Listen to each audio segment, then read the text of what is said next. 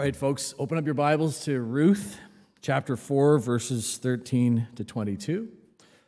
That's the passage that we're going to be looking at this morning. And, you know, we certainly didn't coordinate it this way. We've been planning this series on a character study on the life of David now for several months. It's a sermon series that will carry us through until the first Sunday of Advent. And I got to tell you, as a staff, I can't remember the last time we were so excited about a sermon series. Last night, the staff pastors group chat was lighting up. It was like, Life of David, let's go, and go season, and full send, and all that stuff. But anyway, we're, we're really excited to move through the life of David. It seems somewhat appropriate, and this is the part we didn't plan, that we would start a sermon series this Sunday on King David when so many around the world are paying tribute to and considering the construct of monarchy in ways that maybe you haven't really given much thought to in your day to day life. You know, when God set aside his people, he set aside a form of governance that was the best.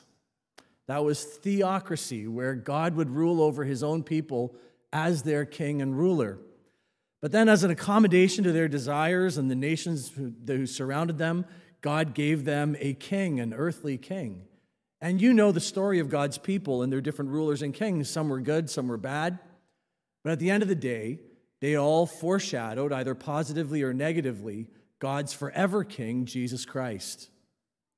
And so that's something to just hold on to as we move through this series, this whole construct of monarchy.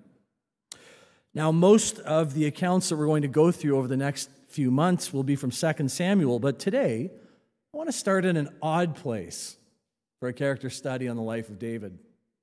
We're going to begin in the book of Ruth. Start before David was even born. If you've been around St. George's for a while, you'll know that we preach in a way that's called expositional or expository. Typically, what we do, as you noted in the Second Corinthians series a couple of weeks ago, we literally just go verse by verse by verse through books of the Bible, and we allow the logic of Scripture to shape the logic of our thinking and then we apply that to our day to day lives, believing that Scripture is in itself relevant. We don't make it relevant, it's God's Word.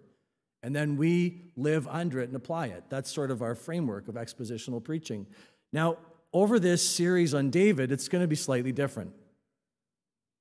The preaching is not going to be explicitly expository because there's just these massive sweeps of narrative that we have to cover. Instead, we're going to find that our, our moving through the life of David will be something called allegorical. Do You know what I mean by allegorical?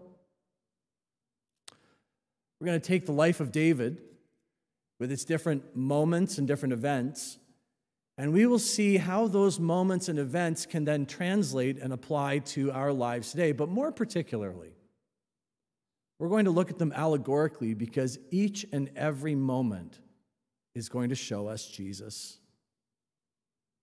In some of the moments of David's life, we will catch glimpses of faithfulness.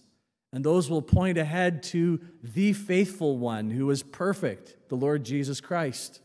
He'll foreshadow Jesus.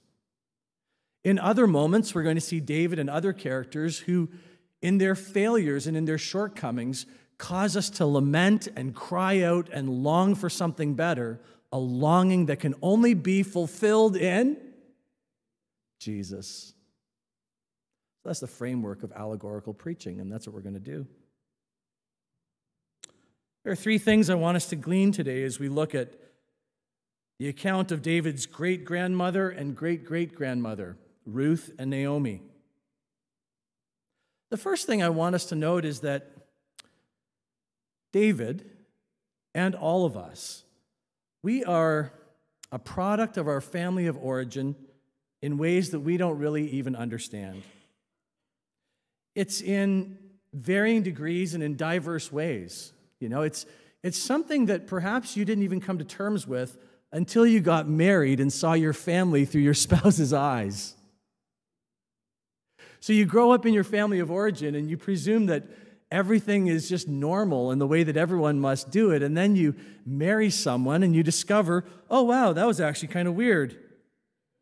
But it's the only relationship that you've ever witnessed in, in your family of origin. And so you assume that that's just the way things are. It shapes you. your family of origin. It's true not only of your immediate family of origin that it has an impact, but it's also true of your genealogy, your ancestry. We all, to some extent and to varying degrees, live out of the stories of our ancestors. We inherit traits, for good or for ill. And so maybe you're sitting here this morning and, like me, you would say, I have a godly heritage. I have ancestry lined up for generations of people who loved the Lord Jesus Christ and were devoted to him as his disciples.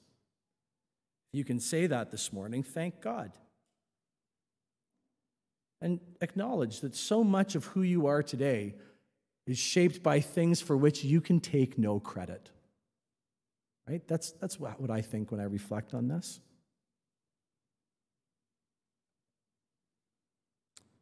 I have generations of godly men and women in my family. You know, it goes back to my grandpa, Colin Glenn, who had inherited all of the weight of his ancestral heritage. And so, like all the Glenn men up to that point, you know, he was a um, drinking, maybe philandering um, Irishman who fought in bars and all that kind of stuff. You know what I mean? and then died with heart attacks in their 40s. Go figure. Um, that was my grandpa Glenn. But then he went away for the Second World War and he fought in the Second World War. And having encountered so many horrific atrocities during the Second World War, he came back to his family and he found himself at loose ends.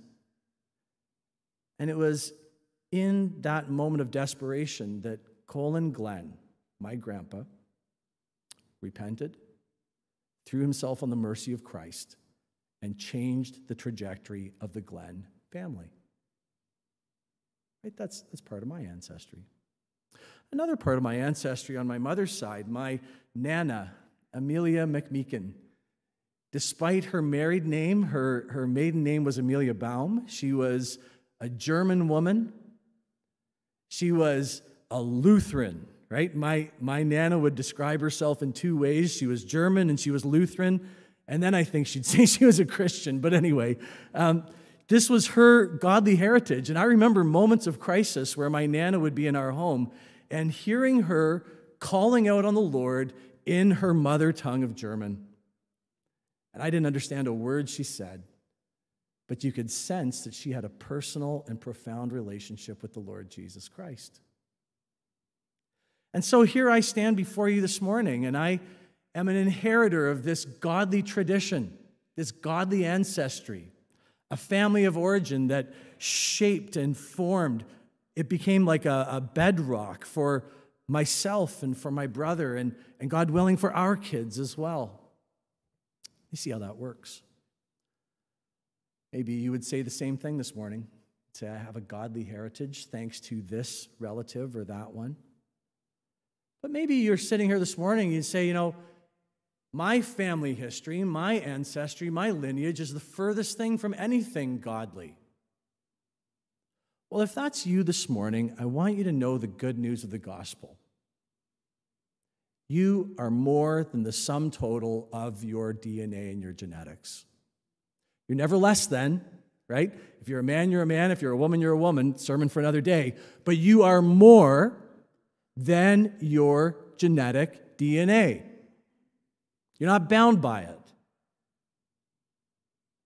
Even if you have an ungodly heritage, perhaps that's because God is calling you to be the one that turns the tide. Perhaps it's your repentance and your commitment to faithfulness to God that will create a whole new trajectory for your family so that someday your grandchild will stand like me and tell the story of Colin Glenn the one that turned it around. Listen, we are shaped and formed by our ancestry and our genealogy in ways that we don't even understand.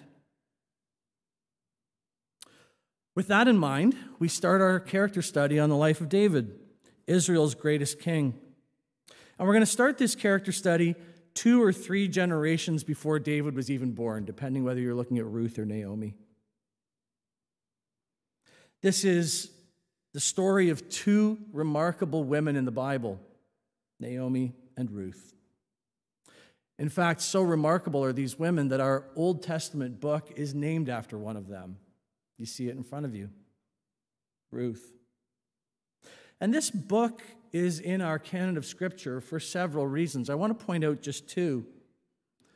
The first reason that we have this book of Ruth in our Bible is to ensure that the story of these godly women would never be forgotten by God's people. The story of Naomi and Ruth. Um, I trust you have it open in front of you. I want to move just quickly through it.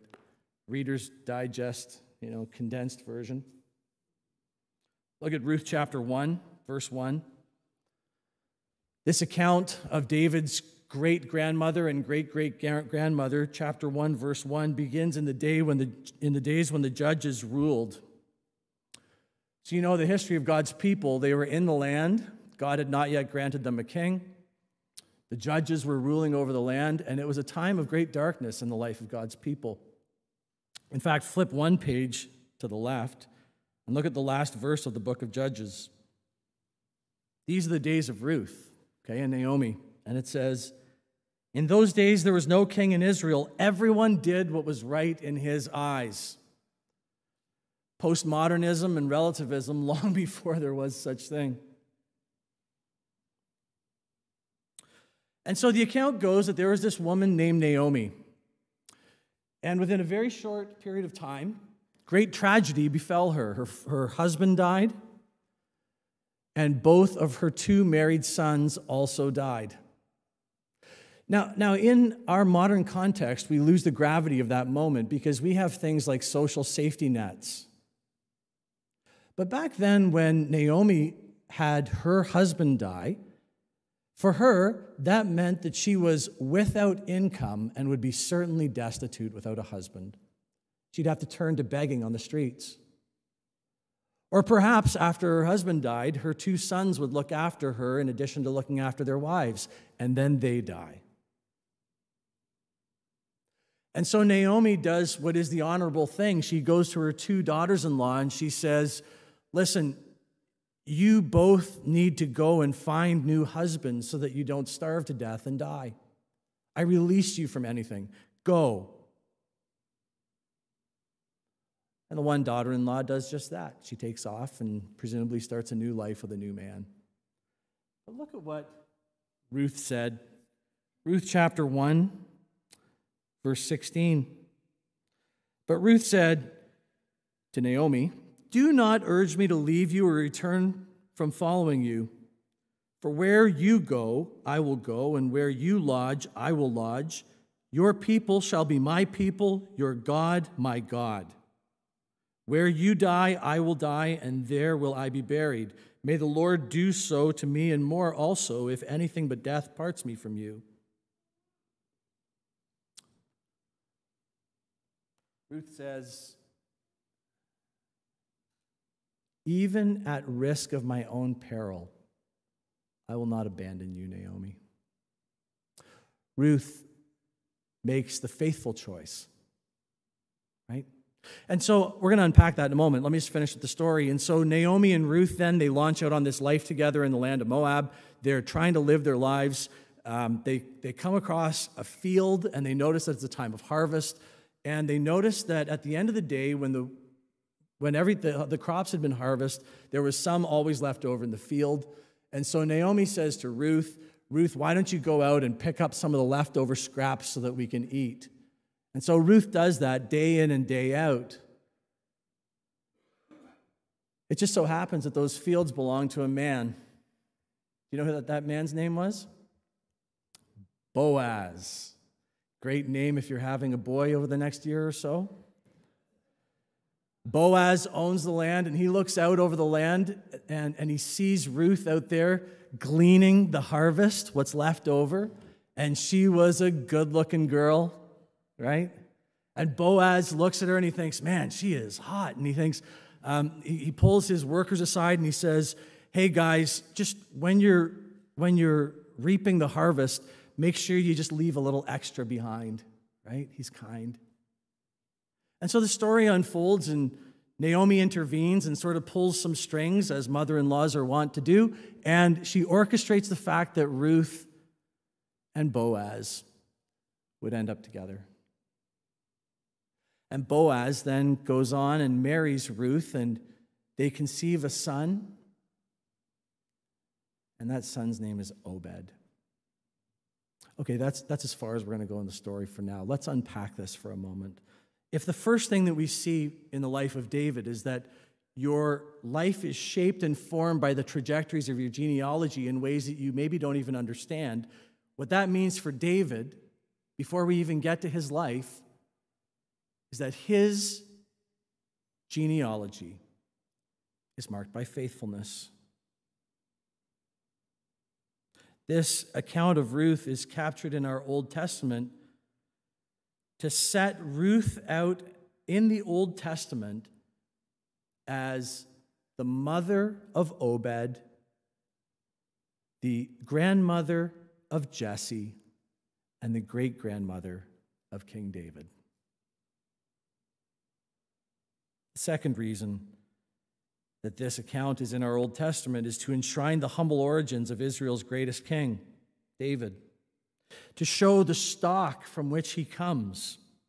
You're going to see later on in the account when Samuel sets out to find Israel's second king that David isn't even the tallest, most handsome, or most likely to become king out of his brothers, out of his own brothers. but his spiritual DNA is strong. And while man may look on outer appearances, we're told that God looks on the heart. See, this account in Ruth shows us that King David comes from a genealogy and a lineage that's marked by self sacrificing, Lord God trusting faithfulness embodied in one woman named Ruth. It's here to show us what God can do with that kind of abandon and trust. See, Ruth, at this moment of choosing to be with Naomi, she stakes her entire life and her entire livelihood on nothing other than the provision and trustworthiness of Naomi's God. She doesn't try to take matters into her own hands and fix it. She says, Wherever you go, Naomi, I will go. Wherever you lodge, I will lodge. Your God will be my God. Your people will be my people. You see the faith and the trust in that? She should have gone and found herself a new man. But instead, she placed everything on the faithfulness of Naomi's God. Well, that's a picture for us. It shows us David's DNA and it sets out a model of excellence for us as well, something to which we aspire. That's the first thing I want you to see in this account. The second thing I want you to see is that, gosh, friends, as you move through the biblical account, there are these pivotal moments, okay? They're, they're almost like cusps. And on those cusps teeter the entire future of humanity and salvation history. These moments, these cusps in Scripture, hinge on the faithfulness of one person. When we read the account of Ruth and Naomi, we discover that all our Lord God is looking for from us is faithfulness, a willing to trust Him, so that through that trust, God can work his saving purposes in humanity. Move the ball further down the field. I, think about one in particular. You know the account in Genesis 22 where God tells Abraham to offer up his only son Isaac as a sacrifice. Do you know that account? The binding of Isaac? And Abraham is in a catch 22. He's in a real he's in a real bind. On the one hand, if he offers up his son Isaac and kills him, then he has no means for the promises of God to continue through his lineage.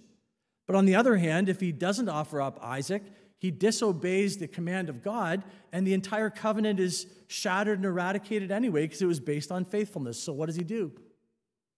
Well, you know the account. God uh, told Abraham to offer up Isaac. Isaac is bound by Abraham and put on the altar. And as Abraham's about to plunge the knife, God provides a ram. And then God says to Abraham, the angel of the Lord says to Abraham, like uh, before you got to feel the moment right? Like it's all riding on this. What's abraham going to do? Choose faithfulness or choose his own means? He chooses faithfulness and trust in the lord. And so the angel of the lord says to abraham because you did not withhold your son your only son the son that you loved by you all nations of the earth will be blessed you see, there are these moments like this one in Ruth in Scripture where the entire weight of salvation history and the eternal outcome of humanity rests on the faithful choices of one person.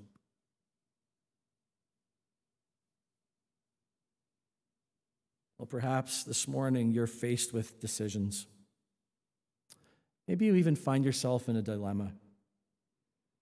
I see it all the time. People come into my study to talk and pray, and they ask, RD, what should I do?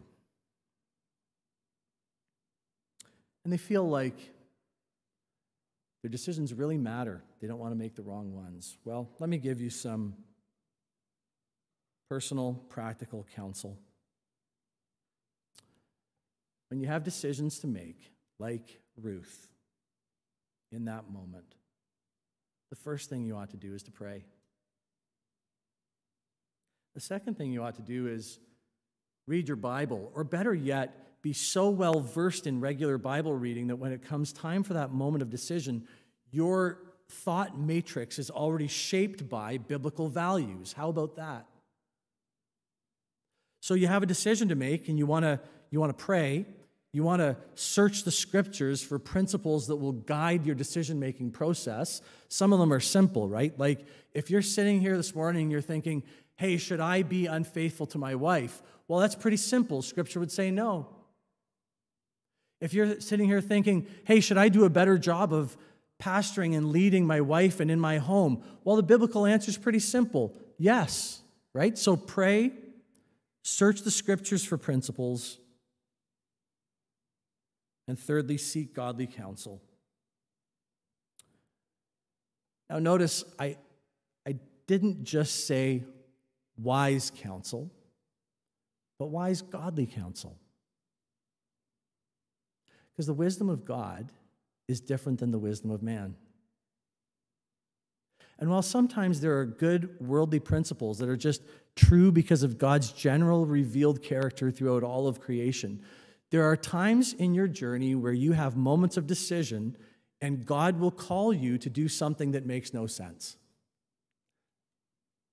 Ruth. It should have made so much sense if God said to Ruth, uh, Yeah, you know what? Dip, take off. You got to look after yourself. Um, she'll fare for herself, and I'll look after Naomi, but you need to go on. That would have made sense. But God called Ruth to do something that was illogical. Sometimes God calls you to pare down your army so that his name will be glorified. And this is why, when you're making these decisions, you need to pray, you need to read your Bible, and you need to seek wise, godly counsel. Other Christians who will pray with you and help you to make these decisions in these moments.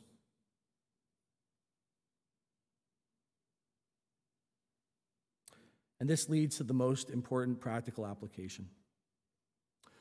You know, if it's, if it's true that you never know when one of your decisions is the cusp of a moment of eternal import, you never know.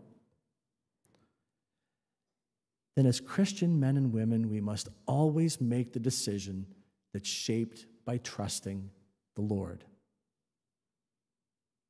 Okay, that's, that's the final tick box in your decision making matrix? Is this decision shaped by trusting in the Lord God? Well, does that mean that Christians ought to trust the Lord and therefore their life should be marked by passivity? No. Marked by contrarianism, right? Against everything because I trust in the Lord? The answer is no. It means something deeper than that. It means that each and every one of our decisions at every point in our life must be shaped by faith and not fear. That's what it means to trust in the Lord God, whatever your decision. One of my favorite passages of scripture is Proverbs chapter 3, verses 5 to 6. Maybe you learned it in Sunday school. It says, Trust in the Lord with all your heart. Don't lean on your own understanding. In all your ways, acknowledge him, and he will direct your paths. See, this is the final checkbox in the decision making process for God's people. Are you trusting in the Lord God? That's your only job. It's not your job to figure out the direction of the path. Proverbs 3 5 to 6 says it's your job to make sure you're trusting in the Lord, you're not leaning on your own understanding, and you're acknowledging Him. He's going to direct the path. And perhaps this moment of decision will be one of eternal import as well, just like Abraham and just like Ruth. This is God's calling for every one of his people. God's work done in God's ways. That's what Hudson Taylor said. And so we have Ruth, who is King David's great grandmother. She is a model of this kind of faithfulness. And she shows us what God can do when his people trust in him day by day. Ruth and her life and the outcome of her life shows us what God can do when Christian men and women trust in Him when the chips are all on the table and it really counts. Now, listen, to be sure, Ruth's faith, like ours, was probably not perfect. There were moments in her life, no doubt, when she, like us, failed. But in the moments of faithfulness, she points ahead to the faithful one, Jesus Christ. All right, let's, let's keep moving with this second point. Our second point is that there are pivotal moments that hinge on the faithfulness of one person. So let's put ourselves in Ruth and Naomi's situation. All of these things transpire.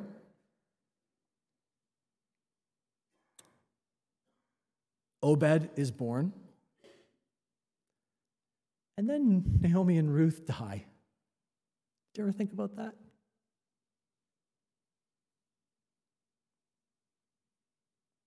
They died, never knowing the cosmic, eternal importance of their faithfulness. They knew that their trust in the Lord God had provided for their temporal needs, for food and for shelter and for relationships, and they found comfort in that. They knew that the son had that the that the, the Lord God had granted them a son or a grandson named Obed. They knew that their grandson and great grandson was Jesse, who became a shepherd. But there's nothing particularly notable about that, is there? Ruth and Naomi would have died having never heard the name David. They didn't know that their great grandson, great great grandson, would go on to be the greatest king of Israel. And here's another personal, practical truth that we can glean from David's ancestry faithfulness and trust in the Lord is enough. In one sense, faithfulness is the reward of faithfulness itself. If you get to finish your life well, if you breathe your last breath saying, I trusted in the Lord, He was my all in all, then you will have had a life that was filled with meaning and purpose meaning that is sufficient to justify your existence and make sense of all the chaos that surrounds you. And who knows? Maybe God will do something miraculous and outstanding long after you're dead and gone because of your faithfulness. Ruth and Naomi didn't live long enough to see King David. They were just faithful, and that was enough.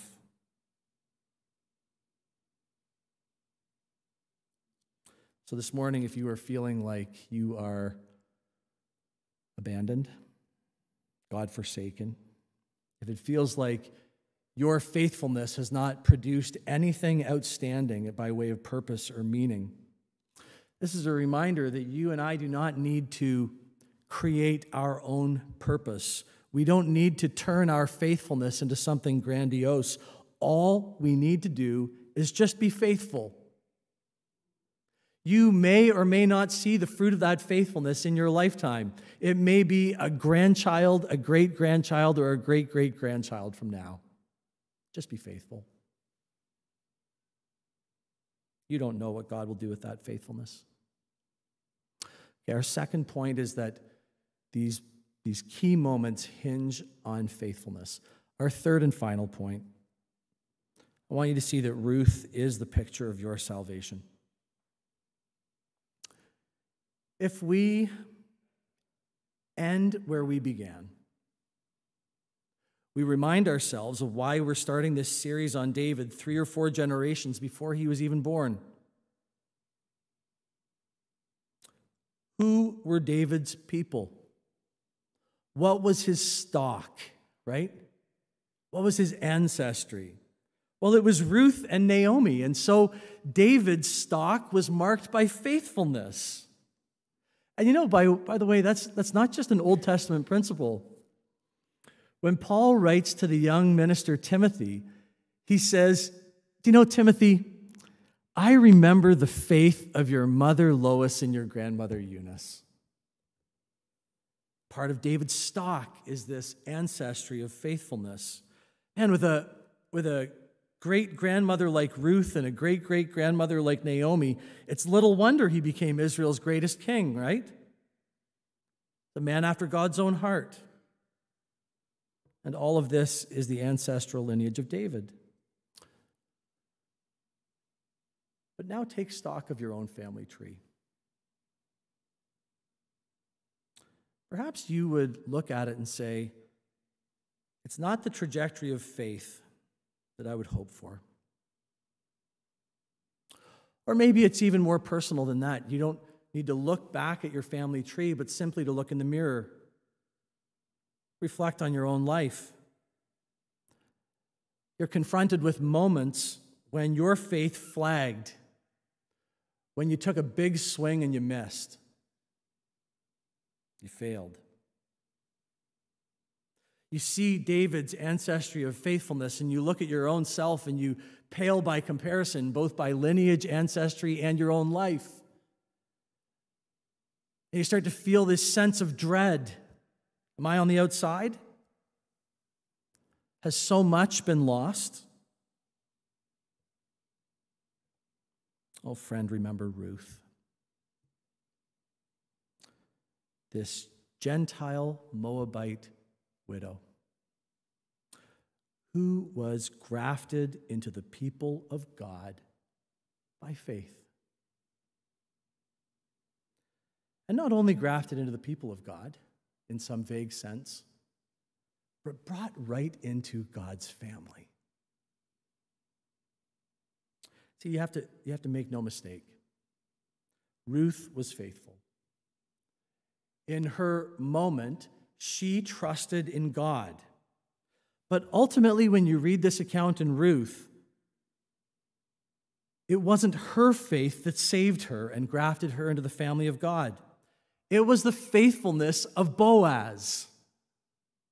Boaz, her kinsman redeemer. See, Boaz bore the responsibility to help and to save Naomi and Ruth.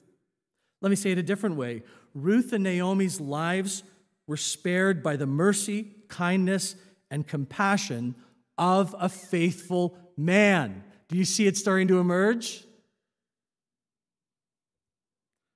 Their faith, Ruth and Naomi, caused them to turn to him and trust in him. But their faith didn't save them. It was the faithfulness of Boaz that saved them. He was their kinsman redeemer.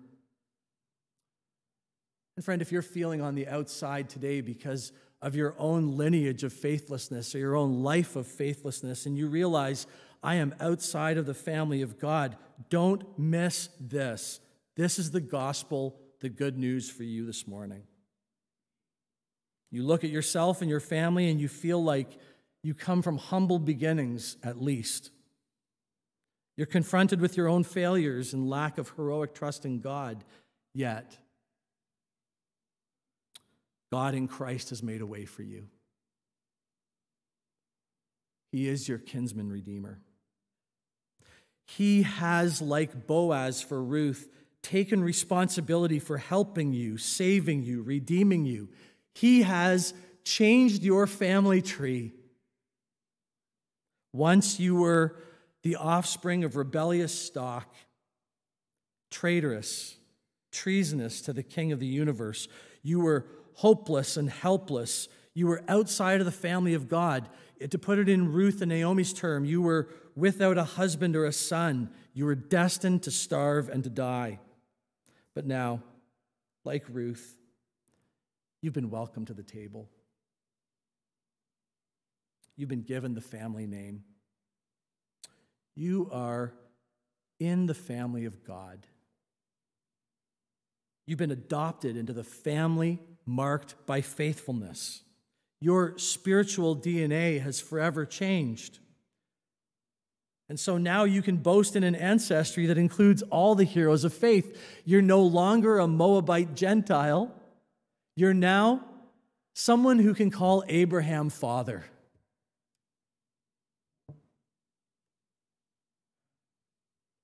Not anything that you've done, but because of the faithfulness of another, just like Ruth. And so, as we conclude this opening sermon on this series, in the series on the life of David, I want you to think about David, this shepherd boy who would become Israel's greatest king. And as we move into our passage next week, remember that David comes from a, a, lineage and a genealogy of faithfulness. And as such, he's the inheritor of a spiritual DNA, so much of which he can take no credit for. But it was Ruth's faith that set the course and the trajectory that would form the backstory of David's life. It was Boaz, her kinsman redeemer, saving her by faith and furthering God's purpose of salvation history.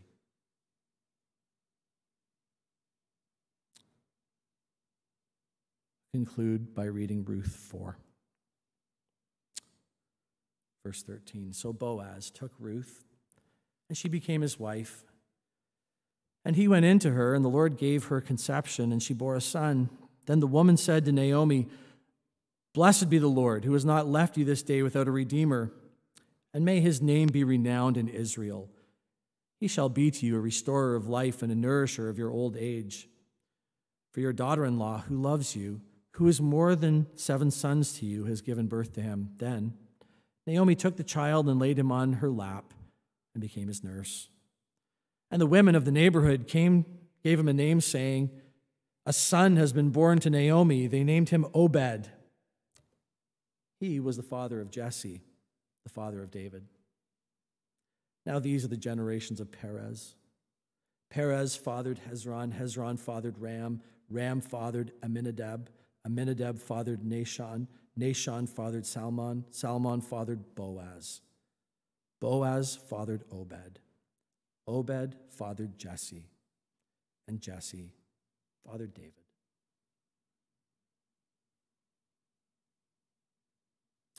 still have your Bible, turn to Matthew chapter 1.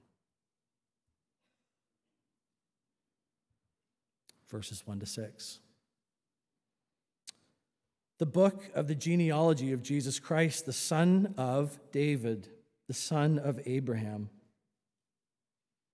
Abraham was the father of Isaac, and Isaac the father of Jacob, and Jacob the father of Judah and his brothers. and Judah, the father of Perez by Zerah by Tamar, and Perez, the father of Hezron, and Hezron, the father of Ram, and Ram, the father of Amminadab, and Amminadab, the father of Nahshon, and Nahshon, the father of Salmon, and Salmon, the father of Boaz by Rahab. My gracious, there's another whole sermon in that name, isn't there?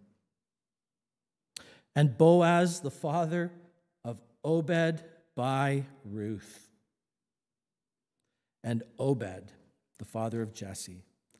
And Jesse, the father of King David. This is the family tree of David. This is the family tree of Jesus. And friends, if you have repented and returned to the Lord, this is now your family tree too. Because you have a kinsman redeemer. You've been saved by the mercy and the faithfulness of one.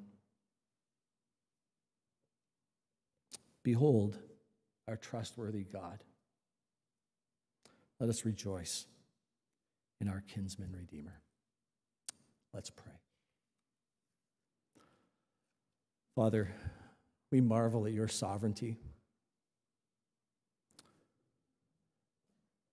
That while we were rebels, you didn't just write us off or crush us, but you sent your Son to die for us, to save us, so that we would no longer be strangers and aliens, but we would be adopted into your family and given the family name.